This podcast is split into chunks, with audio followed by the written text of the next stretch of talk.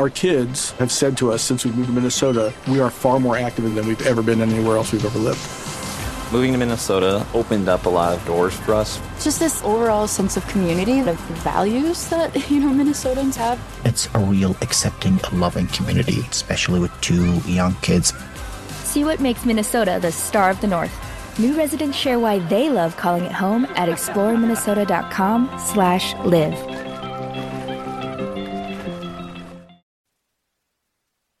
You're listening to Weird Medicine with Dr. Steve on the Riotcast Network, riotcast.com.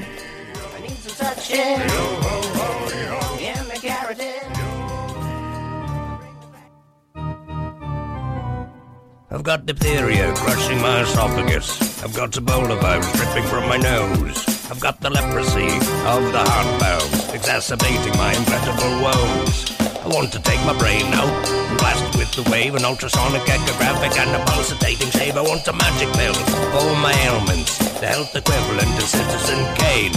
And if I don't get it now in the tablet, I think I'm doomed and I'll have to go insane. I want a requiem for my disease, so I'm paging Dr. Steve. Dr. Steve. It's Weird Medicine, the first and still only uncensored medical show in the history of broadcast radio. Now on podcast, I'm Dr. Steve with my little pal Dr. Scott, the traditional Chinese medical practitioner who keeps the alternative medicine wackos at bay. And this is a show for people who had never listened to a medical show on the radio or the internet. If you have a question you're embarrassed to take your regular medical provider, if you can't find an answer anywhere else, give us a call 347 766 4323. That's 347 Pooh Head. You're listening to us live, the number 754 227 3647. That's 754 Double Deuce Penis. Follow us on Twitter at Weird Medicine, at Lady Diagnosis, and at Dr. Scott WM, and visit our website at drsteve.com for podcasts, medical news, and stuff you can buy. Go to our merchandise store at cafepress.com slash weird medicine. Most importantly, we are not your medical providers.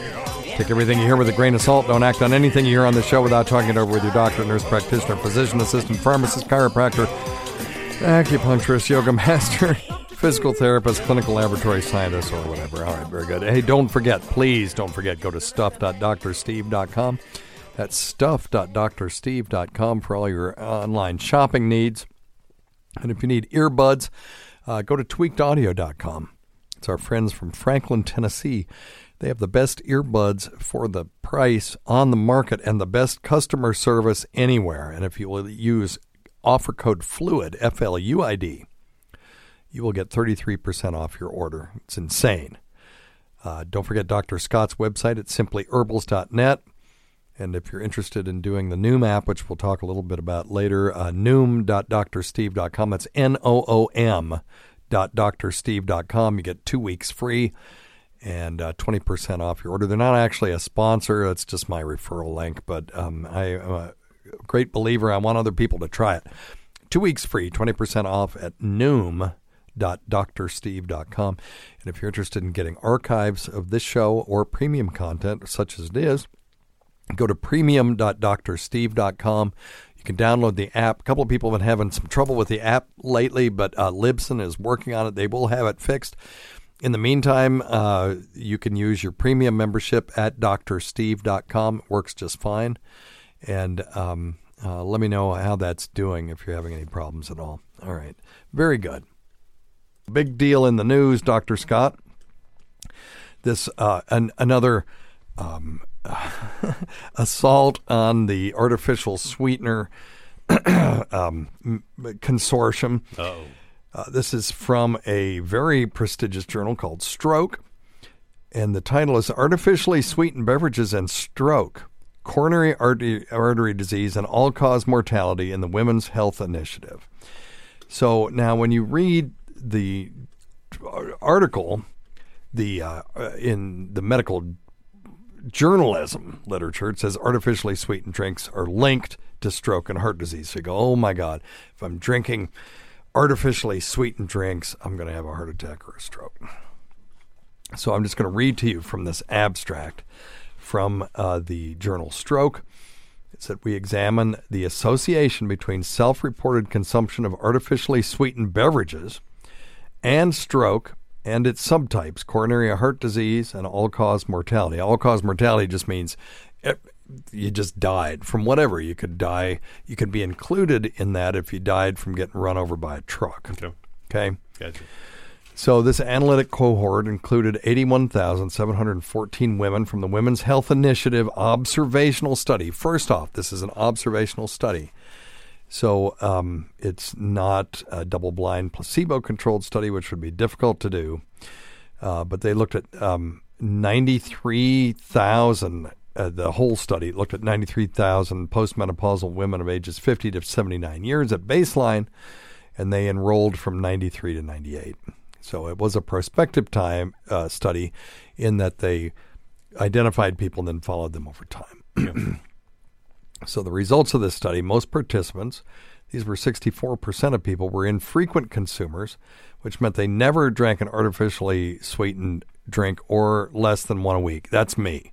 The only time I drink um, a Diet Coke or anything similar is if I go to the movies, I'll get a large Diet Raspberry Coke, which I don't know why. I just, it's something about going to the movie. I love it. And I love the. I was an organic chemist, so it, it has this sort of est, what we call an ester smell. It's a chemical smell that comes Right. up, and and it, I guess it reminds me of a better age when I was working in an organic chemistry lab. But it, it smells like organic chemistry That to me. should be the first red sign. of course, it smells like some kind of chemical thing. Yeah, I love good. it. It smells good. So uh, It so- tastes like nothing that's that could no, be nothing natural. in nature. No, no, nothing. it doesn't taste no. like raspberries. It tastes like chemicals. But I, I like the taste. So That's cool. So I like that one, and that's uh, you know maybe once a month, if that. Yeah. And then every once in a while, if I'm in the uh, the physician's lou- or the provider's lounge, and they don't have anything else, I'll drink a diet coke. But otherwise, Mm-hmm. I drink unsweetened tea. Can't stand.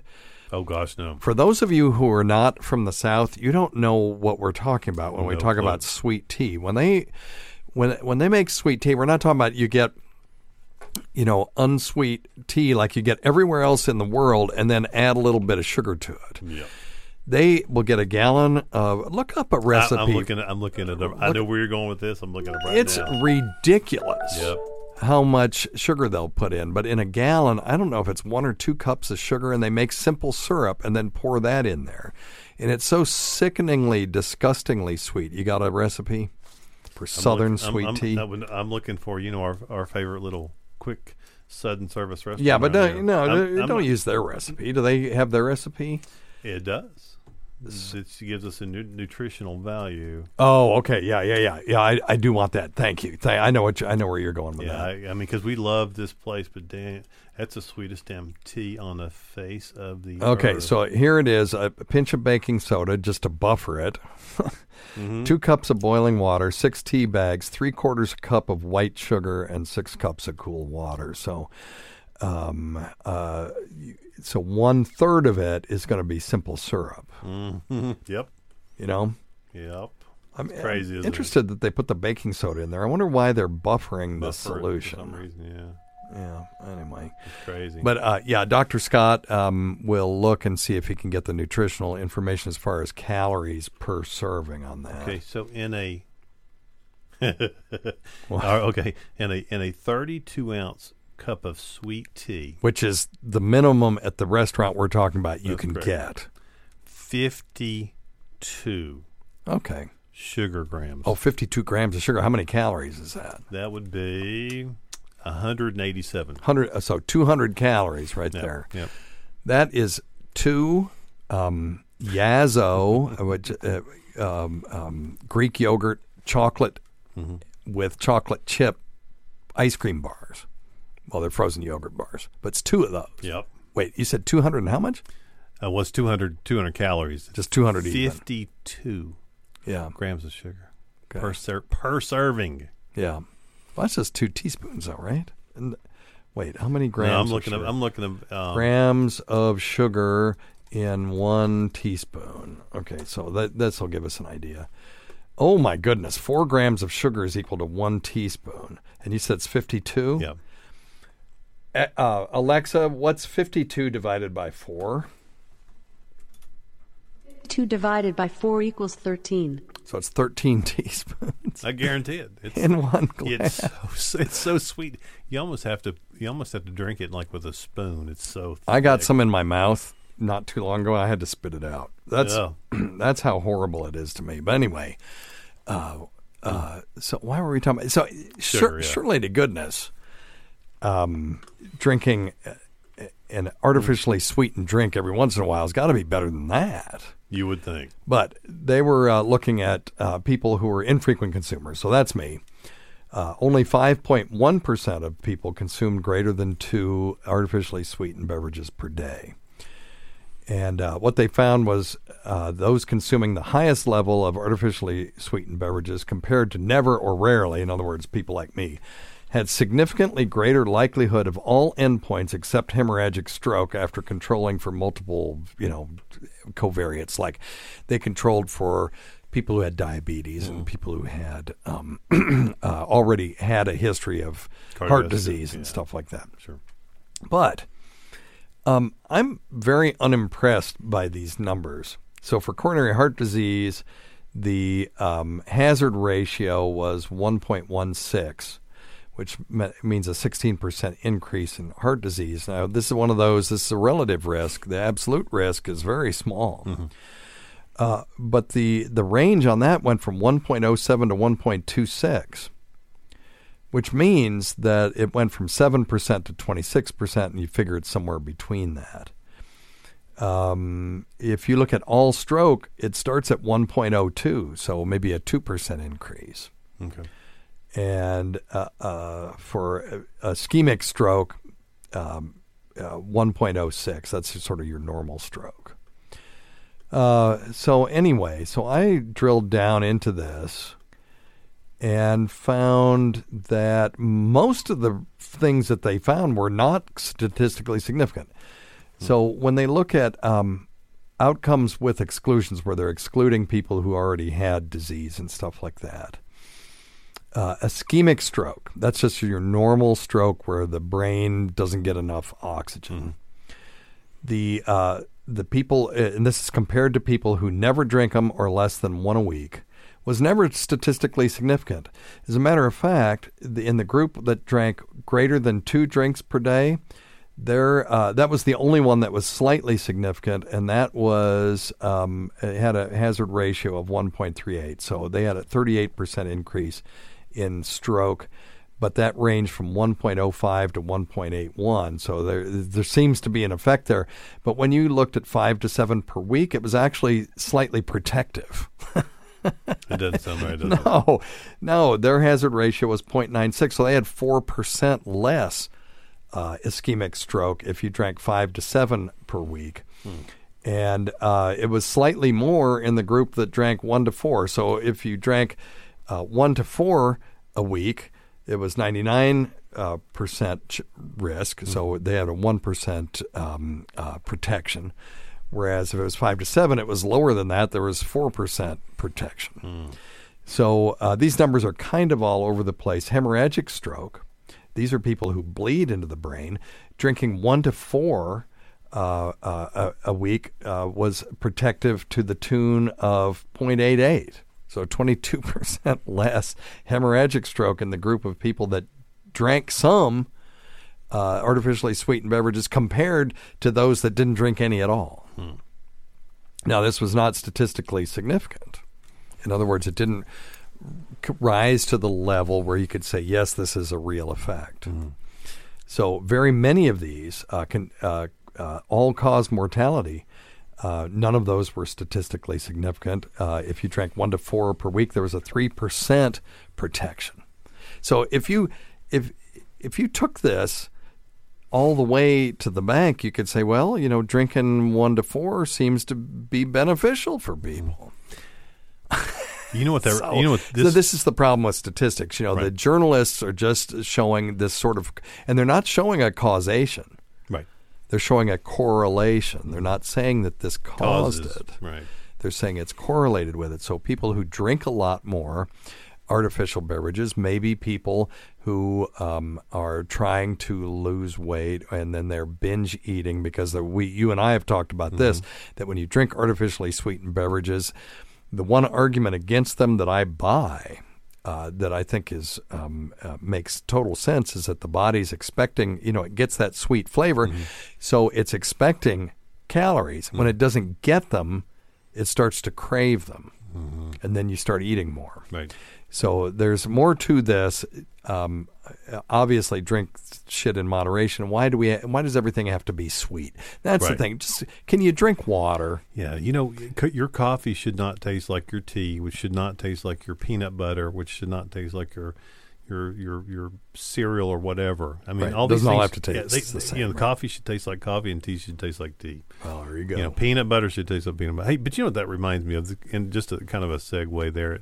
It's it sounds like you know there the study that came out years ago about people who consume alcohol and how abstainers have a the shortest lifespan, and people who drink moderately, kind of what you're describing now, have the most protection and tend to live longer, healthier lives. Well, maybe just moderation in general. Is moderation, exactly. A little bit of this is probably not so bad. Yeah, it's not And- so much that the artificially sweetened drinks in moderate amounts are actually protective. Because Right. remember, this is correlation, not causation. I think, Dr. Scott, I'm going to give you one of these for that. Uh oh. Oh, Oh, shit. a dinger. Yeah. Well, well, you son of a bitch. Okay, wait a minute. Give yourself a bill. Um, go. is that it those people may be people that embark on a lifestyle of moderation Mm-hmm. in general. And what my sort of tome or trope on moderation is everything in moderation, including everything in moderation, which Exactly. means if you're a slave to moderation, you're going to be um, causing yourself stress. So every once in a while, you need to blow it out your right, ass. right. You can only stay in the middle of the road so long. Every, every once in a while, you got to speed up a little bit So that or slow down. Yeah. This may be all this article is telling us. We will have moderation to, is a good thing. We will have to, and that's just our interpretation of Right. it. But I am unimpressed by a lot of these numbers, and they're not really trying to make any claims. They said uh, in this study of well-characterized postmenopausal women in the United States, self-reported consumption of ASBs was associated with increased risk of ischemic stroke, cardi- uh, coronary heart disease, and all cause mortality. A novel finding of this study is that higher risk was associated with ischemic stroke. Oh, okay, blah, blah, blah. Because of the observational nature of this study, however, the possibility of residual confounding cannot be excluded. In other words, this is an observational study. This isn't how we make conclusions about stuff. Right. No matter what they put in the newspaper, that your artificially sweetened beverages are causing heart attack and stroke. They are not saying that. And the authors specifically say that, but you won't read that in a lot of the journalistic, uh, uh, medical journalism articles that you read. You know, they love stuff like this to say, well, this is bad, and then this is bad. And the next week, you'll see that, well, the same thing is good. Um, uh, and I'm I'm not a huge fan of artificially sweetened beverages, but I am a fan of the truth, and we still don't know Right. the truth. right. Uh, it seems to be a correlation between drinking a shitload of this stuff and some bad outcomes in a very small number of people. Right. And some people, right. Yeah, but anyway, Cool. you know, it just it's we need to do these studies, but now, so how would you determine whether these things actually caused? Um, you would have to do a, a a study where you did a prospective, and I'll define all these uh, double-blind placebo-controlled study of artificially sweetened beverages, and you could it wouldn't even have to be beverages. What you could do is put them if you think it's the sweetener, because what else could it be? The rest is just water, right? Water and carbonation. So uh, you give people water and carbonation if you want to control for that. And then you give them a pill that's got either the sweetener in it or it's got sugar in it or it could have an inert substance. I would do all three. Right. So you'd have three arms to the study a true placebo, a uh, sugar arm, and then an artificially uh, artificial sweetener. And of course, let's use aspartame because that's the one everybody loves to uh, sh- to shit on. And then uh, you have to control for everything else. Smoking, diabetes, heart disease. If you've got a diabetic over here, you better have a diabetic over here. You got to cancel them out. And uh, and you and I, if we were doing this study, would do a survey. There are, I'm sure that there are surveys on moderate lifestyle that are uh, have been um, uh, that have been validated. So that you can control for that too. These are people that kind of practice a moderate lifestyle, or they're extreme. You know, Right. vegans, they're extreme uh, in, in the sense of that they're not in the in the mainstream. Right. Uh, the uh, uh, crazy keto people that only eat mayonnaise, steak, and bacon. Bacon for yeah. That's another extreme. Yep. And for the keto people out there, we I'm in favor of a ketogenic diet, um, just not that one.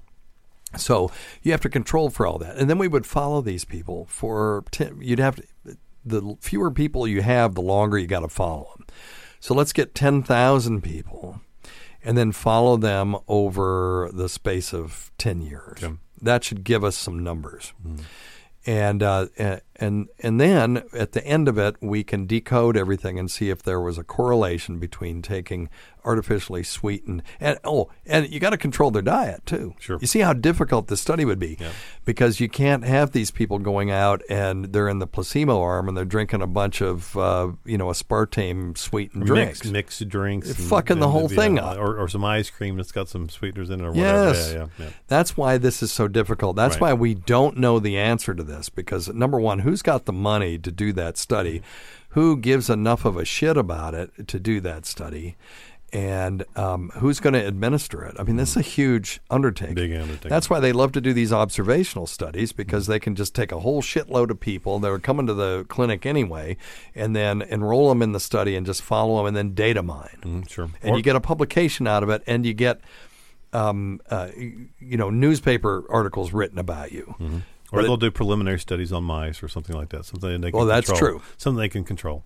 That's true. Yeah. Could do that too. We could do it on mice. Yeah, it'd be a little easier to to manage. But then you can't generalize it to humans because No. mice aren't humans. No. So, No. so it's difficult. Yeah. That's why we don't Yeah. know. That's why we're still arguing about this shit Mm-hmm. uh, decades later. You know. Yep. Anyway, all right. Love it. So there you go.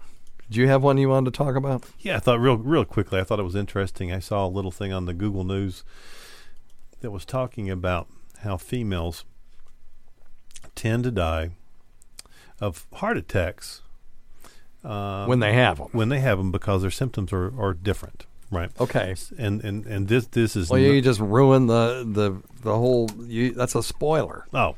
Well, I just pulled it. Hey, the bottom, well, that was my, my point. The point. The No, point. see, you did it right. Yeah, see, yeah. the the the the medical journalistic, not all of them. There's Mhm. some really good ones out Mhm, there, but sure. uh, very many of those folks would say women die more often of heart attacks, Mm-mm. Which is not true. and that would start to imply that maybe women don't get quality health care Mm-hmm. or well, you know what are but but the spoiler is they actually present differently Mm-hmm. They present differently, but now. So tell us about it. Yeah, a little bit further. Well, and we'll get to that in two seconds. But the bottom line is, when females, you know, we, we think the classic heart attack, heart attack signs and symptoms. Yeah. You know, chest pain, an elephant sitting on the chest, shortness of breath. You know. um, Shortness of breast? breath, breast, What are you thinking about? um, you know. Oh, So that's a double boo. Shortness of breath. I'm sorry, and um, you know, sweating. You know, diaphoresis, right? And but those are classically male signs of heart attacks. Sometimes pain shooting in the left arm, sometimes shooting into the face. But women can be their signs can be a little bit different. Um, they can have similar signs and symptoms, but also they can have signs that are not necessarily related to this, like fatigue, abdominal pain, Hmm. um, pain in their neck. And remember, you, you tell the story. You've told the story a number of times of the gentleman that that um Yeah, came to in the emergency room. It was talking about having you know his throat hurting. he got triaged to the um, ambulatory side of the emergency room because he said he had a sore throat. Right, which they ambulatory side, thinking he's not as serious. Really, Yeah. thought he had cold, you know, a cold yeah, or, strep something, and right. what he was really trying to say is, I have chest pain and it's radiating Shooting to my my throat, neck. yeah. If he had said that, uh, he may be still alive today. Mm-hmm. So you know, Well, that's that, and that's that's what this this article was just pointing out. And that was my my key to this is recognizing the fact that that females do have some different signs than males. Yeah. Um, but now, interestingly, it was talking a little bit lower in the They article. also die within a year of heart attack more often than men as well. Mm-hmm. So they have the heart attack if they they survive it, then within a year they're more likely to be dead than a male. You know, and that's what I was just reading on this further down articles. T- they do not females, which which now this sh- shocked me, and I'll have to do some more research on this. They don't follow through on cardiac rehab as much, and they don't follow the um, the post um, heart attack um, indications or, or, or, plans that set by their by their docs. Yeah, and it may be very strange. Th- this could be uh, an issue of health care in the sense that uh, women may have different expectations when they after a heart attack than men. This is you know this is in now th- these people are saying this in Germany that they're expected to start functioning again sooner, which means they're subject to bigger stresses. Now this is a German study and a German author. Oh, look, Oh, look who's at this. calling. What a coincidence. Winky. Today's episode is brought to you by Angi. Angi has made it easier than ever to connect with skilled professionals to get all your jobs and projects done well. Let me tell you, there's the version of it where you try to do something at home, and then there's a version of it where you have someone help you, you watch them do it the right way, and you go, thank God I didn't try to do that myself. I have fully done things around the home that I think look good, and then a bang in the night, and I wake up to a shelf collapsing, a painting falling off the wall. Like it, I've I've seen it all go south. I own a home, and I can tell you, I know how much work it can take. Whether it's everyday maintenance and repairs or making dream projects a reality, it can be hard just to know where to start. But now all you need to do is Angi that and find a skilled local pro who will deliver the quality and expertise you need. Whatever your home project, big or small, indoor or outdoor, you can Angi that and connect with skilled professionals to get the project done well. Right now, one of my wish lists is I want a bike for my condo in Milwaukee, and I would love to rig it up on a pulley in the ceiling because I have one of those like lofted ceilings. But I'm so scared to try that on my own. Angi has 20 years of home experience and they've combined it with new tools to simplify the whole process. Bring them your project online or with the Angi app. Answer a few questions and Angi can handle the rest from start to finish or help you compare quotes from multiple pros and connect instantly, which means you can take care of any home project in just a few taps. Because when it comes to getting the most out of your home, you can do this when you Angi that. Download the free Angi mobile app today or visit Angi.com. That's A-N-G-I dot com. Tacey, you're on Weird Medicine. Oh. She's pissed. She wasn't feeling very no like being interviewed, I guess. But um, um, but yeah, but that's I, I, you know, and Doctor Steve, the reason I say this is because typically we think, you know, females been much more proactive when it comes to their health, paying attention, getting into doctors more often, as far as you know, as far as normal routine um, medical visits. Yeah. right. Typically, men push things off and push things off until they're just train wrecks. Yeah, and, uh, And again, that's a broad generalization too. I'm this not- October study was was done in Germany, and there could be some cultural. Th- I don't know. I mean, you know, uh, I would like to see if this has been reproduced in the United States, because this guy says in everyday life, women often face different expectations after a heart attack than men. Uh, this is from Technical University of Munich. They're expected to start functioning sooner, which means that they are subject to bigger stresses. Our study shows it's important to pay close attention to female patients, especially in the first year after the event. So let's try that in the United States. Let's see if uh, women in the U.S. die from myocardial. We could have probably done this research ahead of time. Uh, heart disease is the leading cause of death for women in the United States, killing, God, 300,000 women in 2013. That's one in every four female deaths. Hmm. Uh, it says here around the same number of women and men die each year of heart disease in the United States. Um, oh, okay, so I'm looking at this map. Holy moly, boy, the Southeast, particularly uh, Louisiana, uh, Mississippi, Alabama, pretty rough on the women having heart attacks. Uh, age of uh, wow, that's the highest rate, up to 931 per hundred thousand in that lowest part near the Gulf. Uh, let's see what they say here. Um, uh, almost two thirds of women who die suddenly of coronary artery disease have no previous symptoms. And so, even if you have no symptoms, you may still be at risk for heart disease. So, it says uh, while some women have no symptoms, others experience dull, heavy, sharp chest pain. Uh, uh, these may occur during rest, begin during physical activity, or be triggered triggered by mental stress. So, let's just talk about the classic symptoms of a heart attack 1st Uh, the classic symptoms: the elephant on your chest, shortness of breath, maybe palpitations, meaning you know a thumping in your chest, skip beats, uh, sweating, Right. nausea, vomiting, those kinds of things, um, shortness of breath. Classically, this will occur. Uh, you may have these when you're not having a heart attack, but you're having angina, which is you know the pain that comes before a heart attack. Uh, when you when you have activity, you go upstairs, right. and all of a sudden you have a little chest pain. Maybe it goes away, and you don't think about it, and then you go upstairs again, you have it again. Uh, my dad had um, shoulder pain. And so when he had his treadmill test, when my brother was giving him his treadmill test, because we lived in the middle of nowhere, and my brother was the only doctor in town at the time, so he was my dad's doctor.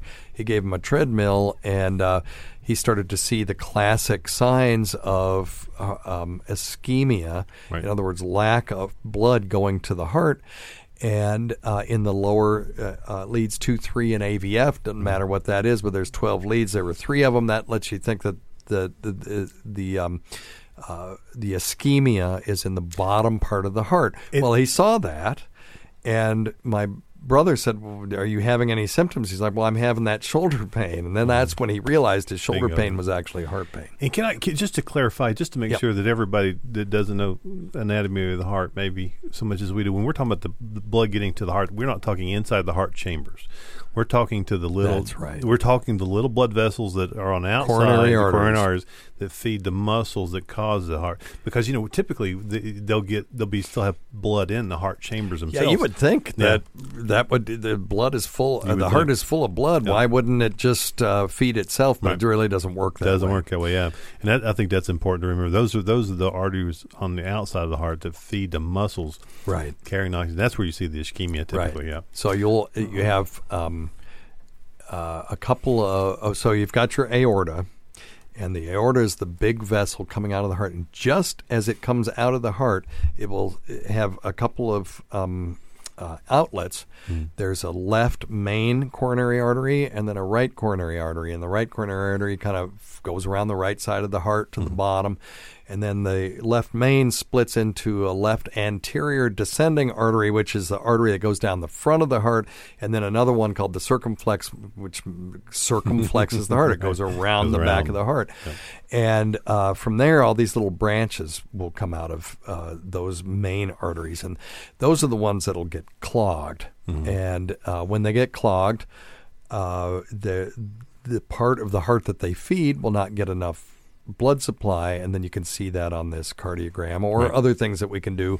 We can do a thallium stress test, and you'll see that there's less oxygen being used in one part of the heart. It kind of shows up as a dark hole in the in the blood um, distribution to the heart, and that gives you an idea that there's um, a blockage there. The gold standard, of course, is doing a catheterization. Right. So um, now, because there's three main coronary arteries, that, but that left main artery, the one that we talked about, is it comes out of the aorta and then splits into two. If you get a clog there, you're getting two thirds of the heart or more. Uh, is no longer getting oxygen, and that's the so-called widow, Widowmaker. Yeah, that's the bad one. And with that one, we take personally because that's what GVAC had. GVAC, yeah, know. And uh, so, if you're interested, if Mm-hmm. you have any risk factors at all, uh, first degree relative with early heart attack, in other words, heart attack before the age of 65, if you have high cholesterol, high blood pressure, if you're a smoker, you can go get a um, cardiac test that costs about 50 bucks and it's a it's a calcium score. It's a CT you lay down in between cycles. They'll do these between cases because it really only takes about 30 seconds to do. You lay down they do the scan and then they'll read it and they can tell you what your risk of uh, having a heart attack in the next 10 years is I, I want to tell you a really Yeah, quick story if you got two seconds. Yeah, Um, of course. Um, Well, so we have so- 20 minutes and 25 seconds to kill. So Great story. ahead. Blues Traveler, one, my, one of my favorite bands, John Popper. Used to be morbidly obese. Yep. Um, lost The guy who just noodles on that harmonica. wears out a harmonica. Well, he doesn't wear it out. He just noodles He on it. He just wears- plays a bunch of notes. He blows it out. He's the I- best. I he's the disagree. best I've ever heard. He- but anyway, so so he was um like I said, morbidly obese. He had a heart attack. Well, how he figured out he was having a heart attack? No, this is a true story. He he, he tells us um, he was laying in bed. He was watching a porno. He was p- giving himself some pleasure, masturbating. Well, about the time he started getting really into it, he noticed he started having chest pain. Uh-huh. And so he stopped and he thought, and the chest pain went away. Then he did it again. There he is. It's about the third time he blew into the or got ready to really get excited. He started having severe chest pains. He, he thought maybe I should stop this and go to the hospital. Yeah. Went and found the, his blockage. I guess they, they, they my assumption is they did a stent on him. He's lost probably 100 pounds and sounds great. Wow. He, so that's, that is a true story. Yeah, good for him. Dang. Well, anyway, Blues traveler. I'm John not. I'm not a fan of his harmonica playing. Oh, I love it. Let me see. Here he's playing it on Covino and Rich. Let's see what he did here. If he would just do something melodic with it, but he just plays a shitload of notes. Oh, it's a ton of notes, yeah. He's And it's like um, he's got a big old breath.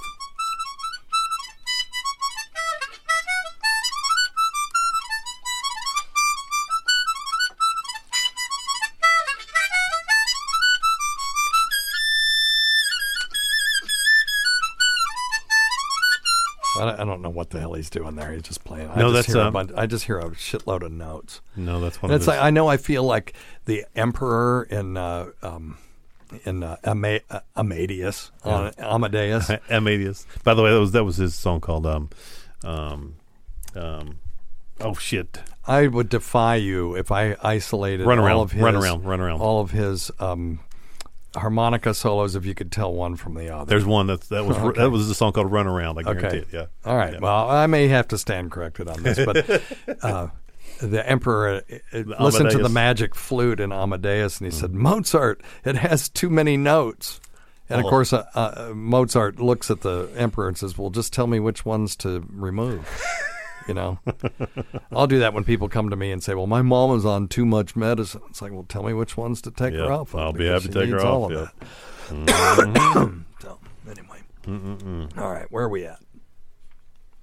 Where are we at with all this? Next question. All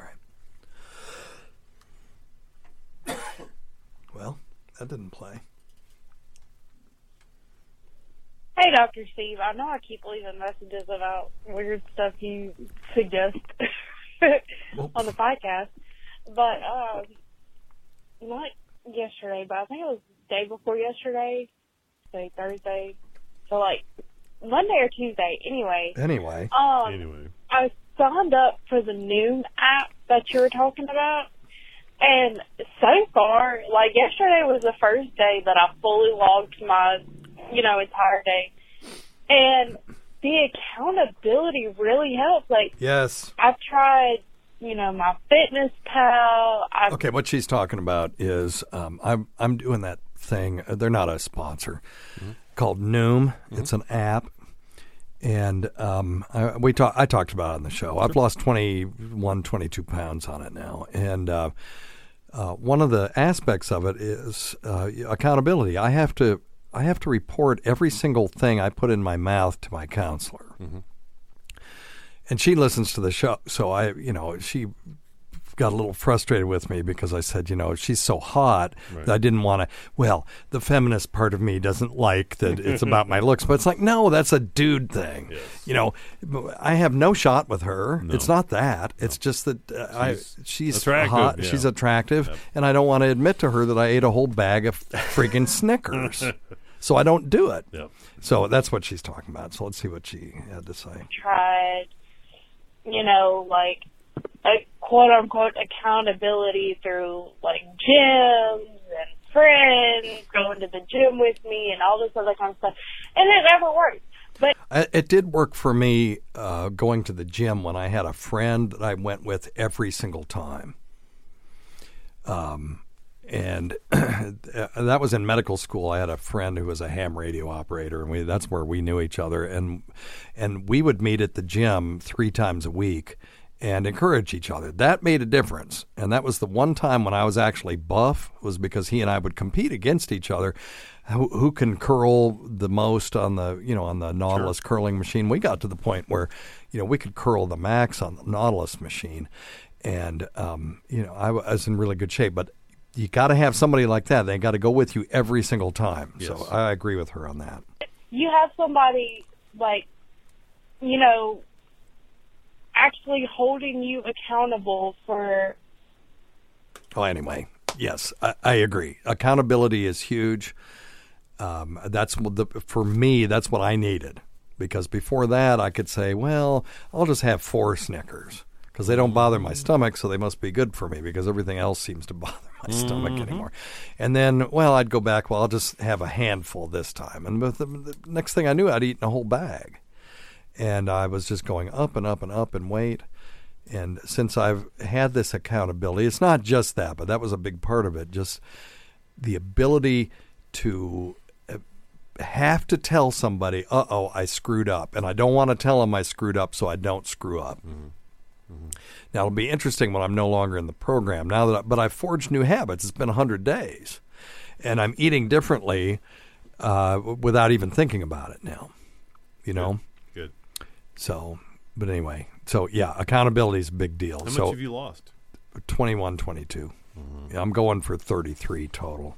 So uh, that'll be at my ideal body weight. I'm my BMI is below 25, which I'm not a big fan of BMI, but is below. Tw- well, it's all we got. below, below 25, so I'm no longer considered overweight by medical standards, which is the first time in my adult life. But the key is how do you feel?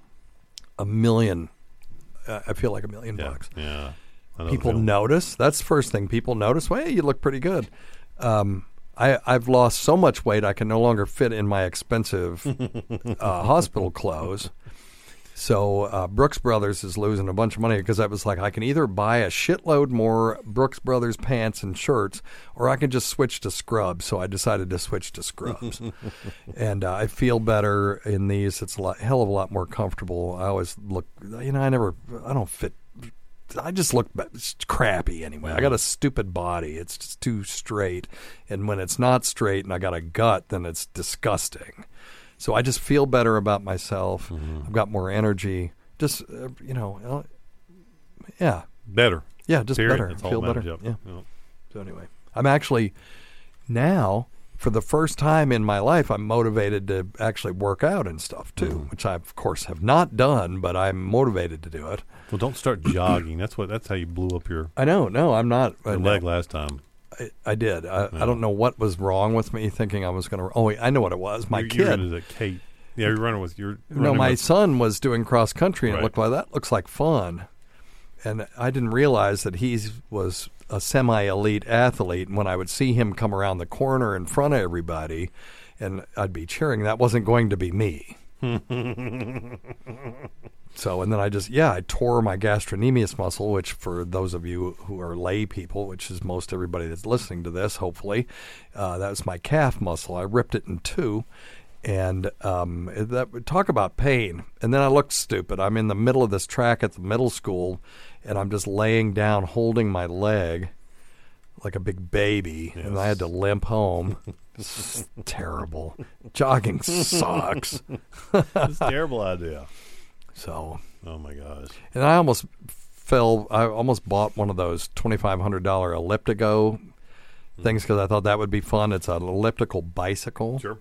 Where you stand on it, you don't sit because I don't want to sit on a bike because uh, I I don't want to get pudendal neuropathy. Get your prostate all pissed off at Yeah, you. and your dick too. Your dick can Yep. go numb if you Yep. don't sit on that thing right. If you're going to be a bike rider, by the way, look for seats that support the back part of your ass and don't make your taint put a bunch of weight on a real narrow thing. Yeah.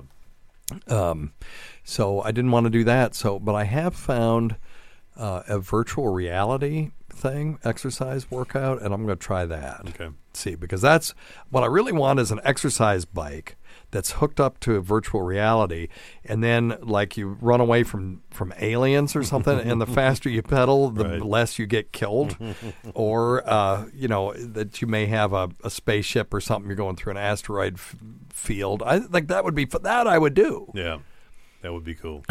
It'd be cool if you could be like. It, it'd be cool if you could put yourself into like one of those um, those virtual reality games, the shoot 'em up games, where you could be like the person trying to avoid getting shot. Yes, but it- but but it's all dependent on how fast you're going on the bike, and and maybe it would uh, change. Like if you were going uphill, it would change the resistance and stuff like that. I would love that. That'd cool. I found one online, but it's not quite ready for prime time yet. Mm-hmm. But um, if anybody knows anything like that that would work with the Oculus Go, let me know. All right. Um, let's try. Oh, here's one for you. Let's see. Uh, I thought it was.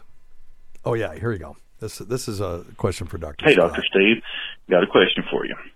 43 years old. I go to the gym five days a week and I have a yearly physical. And before my last physical, I decided to try something different. So for six months, we went vegan. So I cut out all meat, chicken, eggs, dairy. If it, if it had a mother, I didn't eat it. Uh, no honey and no gelatin. And to boot, I also cut out alcohol and carbonated drinks. So,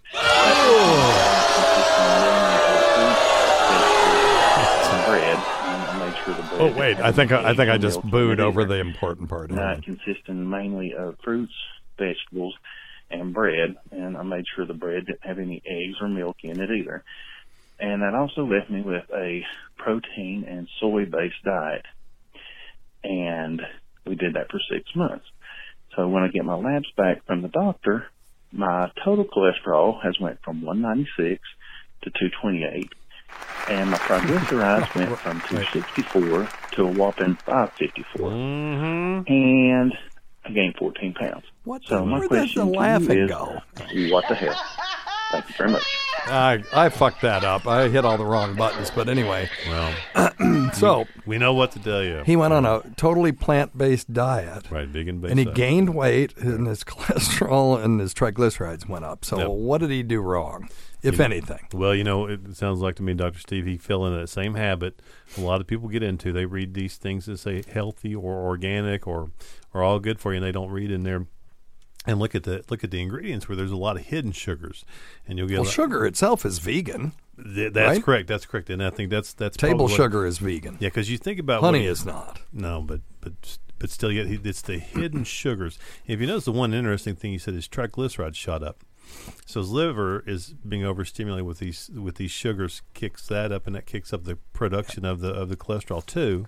So you know what you what you want to what Yeah, carbohydrates are the enemy, not Right. fats. Right, that's correct. So you know what it look what it looks like to me is that he was trying to do the right thing, but he wound up eating the foods that were absolutely categorically wrong. If you want to be a true vegan and and not not gain any weight, Yeah. you have to eat kind of like a like like an ape in the wild, you know, and eat 16 pounds of spinach and kale and stuff daily, and then that won't happen. You'll get all your protein. Can you get enough protein from You doing that? absolutely. Yeah, you know what they found is that one of the reasons that that um, animals in the wild specifically, and I can speak specifically to apes that eat these, they get a very small amount of animal protein in the bugs and stuff that they that Yeah. are on that are on the leaves. Right, right, And right. they they found that in captivity actually, and and, and um, but so what he was. Well, doing, that's interesting because they'd wash their food. They wash when they gave it to him. in, right and took all the bugs, Yeah. took all the bugs off it. That's exactly right. so this gentleman had a good idea, but the bottom line is he, you know, if he's eating a bunch of rice,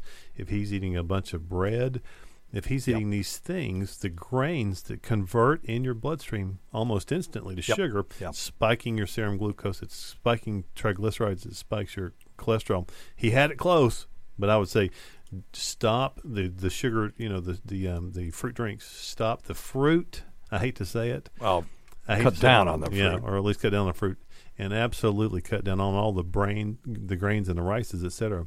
Go back to the green leafy vegetables if you want to be vegan. But I, I'm I'm a huge fan of again moderation. I think a little bit of a little bit of meat. You know, we talk about a lot of times on here the pescatarian diets. Yeah.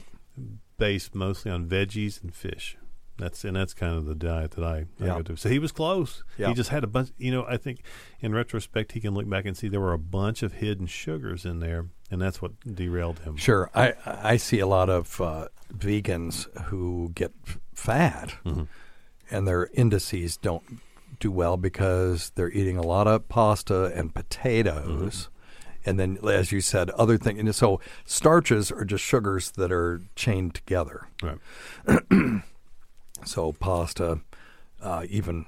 Uh, you know, high, whole grain pasta, Sure. even, Even- uh, any pasta, period, any of that stuff, and it- they're filling and they taste good, and it's like, well, I can't have all these other things, but I can eat all the damn potatoes I want, and then that's the problem. Yeah, so, exactly. Um, I'm just good- reading. Uh, yeah, vegan diets a lot of times just rely too heavily on carbs. Yep. And there's a report in the uh, American Journal of Clinical Nutrition, and uh, it says um, 99% of our genes were formed before the development of agriculture and the consumption of grains like wheat around 10,000 years ago, which you and I have been talking about for, for a long time. That Right. you know, our ancestors didn't have um, gluten and a lot of wheat in their diet because they hadn't developed agriculture yet. And um, the, these things are a mismatch with our genes for a lot of people. And then you refine it and you hybridize stuff and you spray stuff and genetic modification, whether it's through GMO type stuff or just Mendelian genetic modification. It, you know, we're eating things that our bodies didn't evolve to process very well. Exactly. So, but anyway, so yeah, that's probably what's going on there. And I'm with Scott. I think green leafy vegetables applies in another place too. These people that are eating ketogenic diets, Mm-hmm. Uh, if they're just eating meat, they're malnourished. They will Correct, lose yeah. weight, but they're losing weight because they're malnourished. Right. You know, there's there's there's as much protein in a head of broccoli as there is there is in a filet mignon. Is that right? Yep. And you think about it, those you know, rhinoceroses.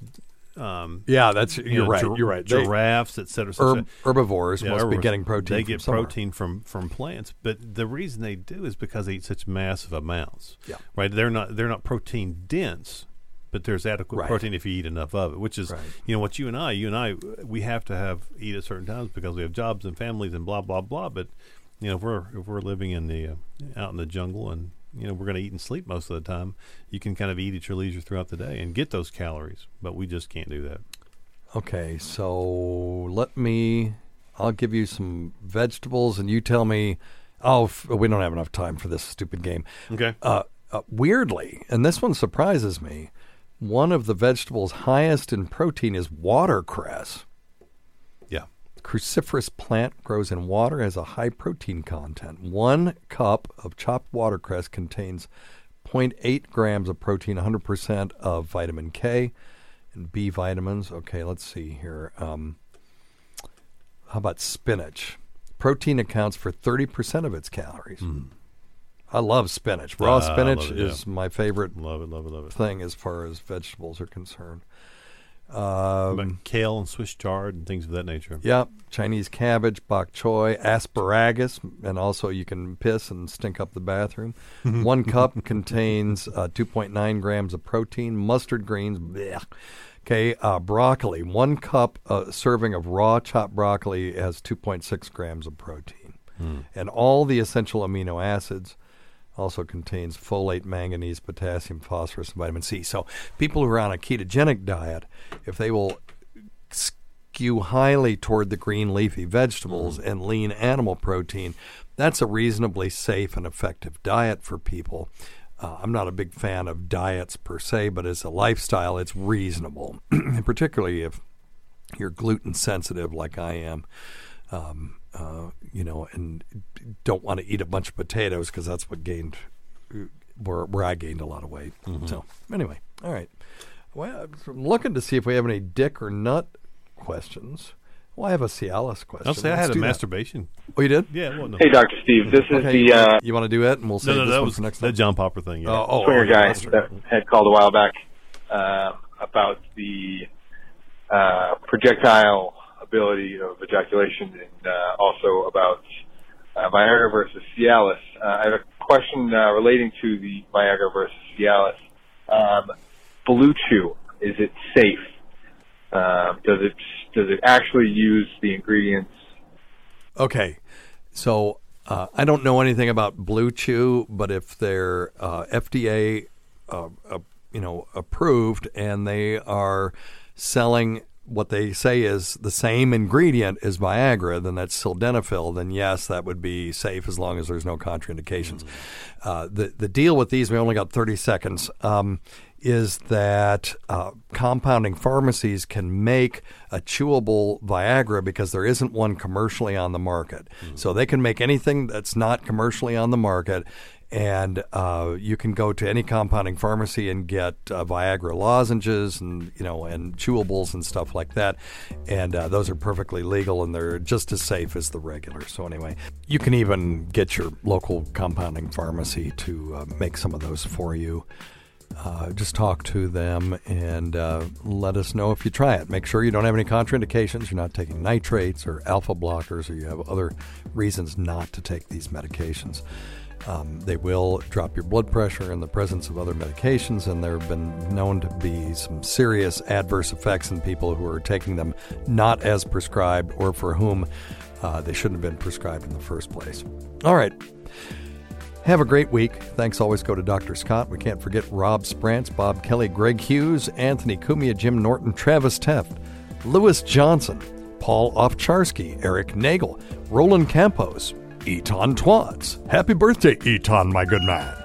Willie Fistergash, Lou Stool, Eileen Ulick, Safanda Cox, and none other than the in- inimitable Hugh Jasshole, Sam Roberts, Pat Duffy, Dennis Falcone, Ron Bennington, and Fez Whatley, whose early support of this show has never gone unappreciated. Listen to our SiriusXM show on the Faction Talk channel, SiriusXM Channel 103, Saturdays at 8 p.m. Eastern, Sundays at 5 p.m. Eastern on demand, and other times at Jim McClure's pleasure. Many thanks to our listeners whose voicemail and topic ideas make this job very easy. Go to our website at drsteve.com for schedules and podcasts and other crap. Until next time, check your stupid nuts for lumps, quit smoking, get off your asses, and get some exercise. We'll see you in one week for the next edition of Weird Medicine.